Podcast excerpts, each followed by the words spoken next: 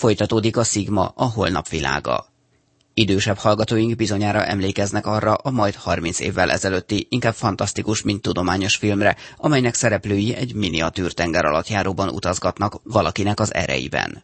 Nos, ha a történet meserésze nem is, de a molekuláris méretű és munkára fogható szerkezet azóta valósággá vált, sőt, 2016-ban kémiai Nobel-díjat ítéltek oda a feltalálóknak. További részleteket mond Dékány Imre, a Szegedi Tudományegyetem természettudományi és informatikai karának tanára. Ezek a molekuláris gépek tulajdonképpen egy nagyon bonyolult szerves kémiai szintézissel, speciális geometriával rendelkező molekulák, melyek a legfontosabb tulajdonsága, hogy gyűrűs molekulák, és ezek a gyűrűs molekulák egymáshoz, a gyűrű egymásba kapcsolódva láncszerűen épül föl. Ez egy nagyon elegáns, de bonyolult szerves kémiai szintézis. Tehát tulajdonképpen a Nobel-díjnak egyik jelentős része, hogy egy rendkívül korszerű és nagyon komoly szerves kémiai tudást föltételező szintézis sorozatot kellett kiépíteni, felépíteni, főleg a francia és az angol, hát most az Amerikában Northwestern Egyetemen dolgozó dobdát kutatónak, és a harmadik személy, a holland Ben vagy Bernard Feinga tulajdonképpen ezekből konstruálta ezen molekulák birtokában, amit szintén ő is szintetizált, ezeket a molekuláris gépeket, amelyeket tulajdonképpen fényjel hajt mikroszkópikus méretű elemekről beszélünk, vagy gyakorlatban mire lehet ezeket használni? Hát ezt mikroszkóppal nem lehet látni, sőt még elektronmikroszkóppal is nagyon nehezen. Tehát ez a nanoskála alsó határán, tehát a molekuláris szint és a nanoskála között van, tehát ezek csak néhány, az alapmolekulák néhány nanométer átmérőjűek. A molekuláris szerveződésnek egy olyan szintje, ami korábban szinte lehetetlennek tűnt, hogy ilyeneket meg lehet oldani a gyakorlatban mire lehet ezeket a molekuláris gépeket használni? Hát itt tulajdonképpen egy olyan hasonlatot tudnék használni, mint a Nobel-díjról való angol nyelvű nyilatkozatban is van, hogy ennek szinte a felhasználása beláthatatlan épp úgy, mint annak idején, amikor felfedezték az elektromágnesesség alapján ugye a villanymotorokat, mikor forgatni lehetett áramhatására. Hát tulajdonképpen ezt kicsiben, tényleg molekuláris szinten megoldották, forgómozgást tudott elérni, sőt Feringa egy négy kerék meghajtású nanoautót közölt, ami szintén a Nobel-díjas bemutatáson lévő anyagban szerepel. Tehát egyszerűen az autónak molekuláris rotorral forgatott kerekei vannak, szinte hihetetlennek tűnik, de ezt ő leközölte, és megmérte a nanoautó fordulatszámát is, sőt, sebességváltót tudtak csinálni. Az egyik dolog nyilván az orvostudomány gyógyszerészet, tudnélik rendkívül kisméretűk ezek a motorok, és ezeknek nagy biztonsággal áramolni kell a vérben, az élőszervezetben, sejtekben is akár, de mindenképpen a véráramba be lehet vinni. Tehát itt lokálisan ezeket a szerkezeteket oda lehet vinni, ahova akarjuk, mert oda lehet őket kapcsolni. A felszíne és ott elkezd dolgozni. Hát senki nem tudja még pontosan, hogy mire. Ez egy óriási lehetőség, tehát egyrészt a gyógyszeripar és hát a gyógyításban. A másik a kapilláris rendszerek, tehát a rendkívül kis részecskéket vihetünk be biztonsággal, és nem tudnak eltömődést, ami eddig ugye a mostani anyagokkal, ugye többnyire kapilláris porosos rendszerekbe eltömődnek valami miatt agregációk, stb. következtében, ez például a fehérjékre is igaz. Ezáltal képződnek ugye a, a keringésbe a plagok, ami miatt ugye akár sztrókot is lehet kapni.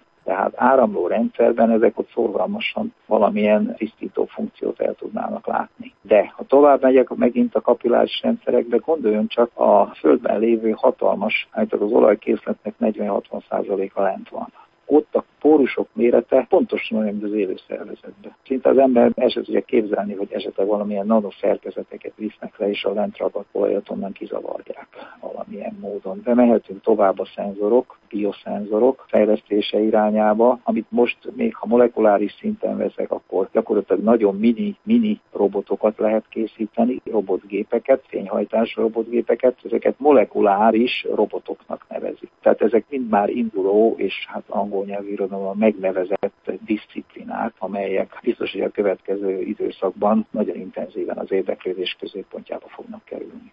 Mekkora erővel bírnak ezek a molekuláris gépek? Hát ezt például meg is forgatták, úgyhogy végül is aztán láthatóvá kellett tenni ezeket a forgásokat. Azt csinálta a Fellinger professzor, hogy egy arany nanorészecskére rákapcsolt egy státort, meg egy rotáló részt, egy rotort, és a kettőt egy szénlánc tengelyel kötötte össze. Szinte hihetetlen. Itt látszik, hogy egy kiváló szerves kémikusról van szó, aki ilyeneket szintetizált, és utána bevilágított a fényjel, és a rendszer elkezdett forogni. A fordulat száma több tízezerből, hát egészen magasabb számig megy. Most itt nem merek mondani, egyesek millióról beszélnek, de a több tízezer. Na most ezeket azután összekapcsolták, és végül is, hogy láthatóvá tegyék ezt a forgást, meg tudtak vele forgatni egy mikroszkóp alatt látható, néhány mikronos üveghengert.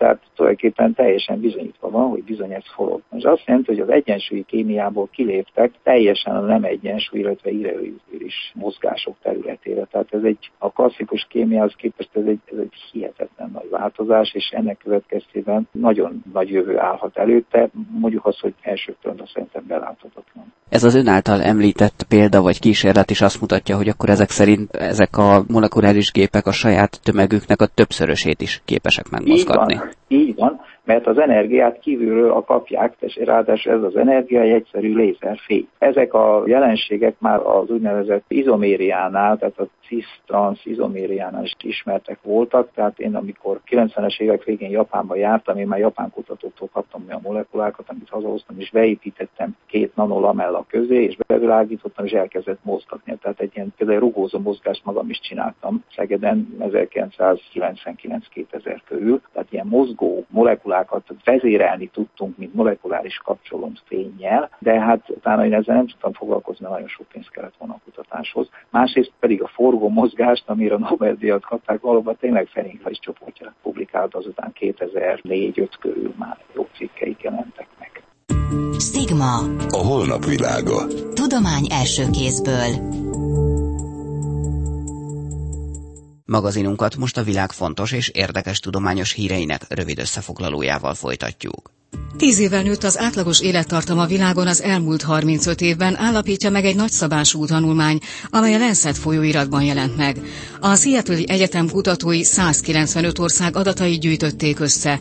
2015-ben a nők esetében a várható élettartam 74,8 év, a férfiaknál 69 év. A javulást a fertőzések visszaszorulása okozza. A haláleseteket ma már többnyire olyan betegségek idézik elő, mint a szív- és érrendszeri betegségek, a diabétesz vagy a demencia. Az adatok szerint a leggyakoribb kockázati tényező a magas vérnyomás, a dohányzás, a magas vércukorszint, a túlsúly, a szennyezett levegő és a gyermekek helytelen táplálkozása. Közben egy másik tanulmány, amely a négy sörben jelent meg, megállapítja, 115 év lehet az emberi életkor felső határa. A statisztikai adatok szerint ugyanis immár két évtizede stagnálóan ez a szuper öregek átlagos halálozási életkora. A szakértők szerint ennél magasabb életkor eléréséhez már nem elegendő a betegségek gyógyítása, hanem a sejteken belüli öregedést kellene legyőzni. Ökológusok becslése szerint az invazív rovarok évente legalább 70 milliárd dollárba kerülnek az emberiségnek. Az Adelaide Egyetem Környezetvédelmi Intézetének klímaváltozással foglalkozó tudósai megállapították, a legtöbb hátránya mezőgazdaságot és az erdészeteket éri. Emellett dollármilliárdokat kell költeni olyan fertőzések gyógyítására is, mint a dengiláz, a nyugatnílusi vírus, amelyeket a klímaváltozás miatt egyre újabb régiókat előzönlő rovarok okoznak. Az eddigi legnagyobb Brazíliában fellelt őslény egy 25 méter hosszú dinoszaurusz maradványainak azonosításáról számoltak be brazil tudósok. Az Australopithecus magnificus a növényevő titanosaurusok csoportjába tartozott és a krétakorban élt. A csonmaradványokat az 50-es években Levelin Price brazil paleontológus találta, aki 1980-ban úgy halt meg, hogy felfedezését akkor még nem ismerték el. Oliver Hart a Harvard Egyetem és Bengt Holström a Massachusetts Institute of Technology professzora nyerte el az idei év közgazdasági Nobel emlékdíjat a szerződés elmélet területén folytatott kutatásaiért. Kiskároly Miklós az MTA Közgazdaság és Regionális Tudományi Kutatóközpont Közgazdaságtudományi Intézetének tudományos főmunkatársa mondja el a részleteket. A modern üzletéletnek és a gazdaságnak alapvető intézménye a szerződés. Nagyon sok olyan piaci tranzakció van, amely szerződések nélkül nem jöhetne létre. Tehát nyilván, hogyha a boltban veszünk egy doboz joghurtot, akkor nem sok értelme lenne szerződést kötni, mert ott nem sok kockázat van, meg kevés az információs probléma. De nagyon sok olyan tranzakció van, ahol jelentős az információkbeli eltérés a szerződésben résztvevő felek között a tranzakciótárgyát érintően, vagy az erőfeszítésekre vonatkozóan, hogy nem tudják ellenőrizni egymás erőfeszítéseit olyan könnyen, és jelentős kockázatai is vannak a tranzakcióknak, mert nagy értékű tranzakciók. És ilyen esetekben nyilván szerződésbe foglalt eszközökkel próbálják csökkenteni azokat a problémákat, amelyek a tranzakció kapcsán felmerülhet. Gyakorlatilag ez azt jelenti, hogy ők például matematikai képletekre fordítják le a szerződéseket. Hogyan kell ezt elképzelnünk? Részben matematikai képletekre is, de nem feltétlenül matematikai képletekre, hanem olyan alapvető elvekre, amik mentén ezeket a szerződéseket érdemes tervezni. Tehát, hogy ha itt jelentős információs problémák vannak, nem egyformán informáltak a szerződő felek, mondjuk egy munkáltató nem feltétlenül ismeri pontosan a potenciálisan jelentkező dolgozó különböző képességeit, elhivatottságát, hogy későbbiekben milyen teljesítményre és erőfeszítésre számíthat tőle, vagy egy biztosító biztosított viszonyrendszerben a biztosító nem feltétlenül ismeri azokat a kockázati tényezőket, amelyek az adott biztosítotthoz kapcsolódnak, egy életbiztosításnak például, vagy az erőfeszítéseket, hogy mindent megtesz mondjuk egy egészséges életmód fenntartásához a biztosított. Tehát ha ilyen jellegű problémák felmerülnek, akkor nagyon fontos válhat, hogy például hogyan oszták meg ezeket a kockázatokat, hogy mindenki számára megfelelő döntések szülessenek a szerződést követően. Tehát, hogy olyan ösztönző eszközöket alkalmazzanak ezekben a szerződésekben, amelyek a megfelelő döntésekre ösztönzik a résztvevőket. Ezeknek az elveit dolgozták ki. Egy-egy ilyen kutatás mennyi idő alatt megy át a gyakorlatba?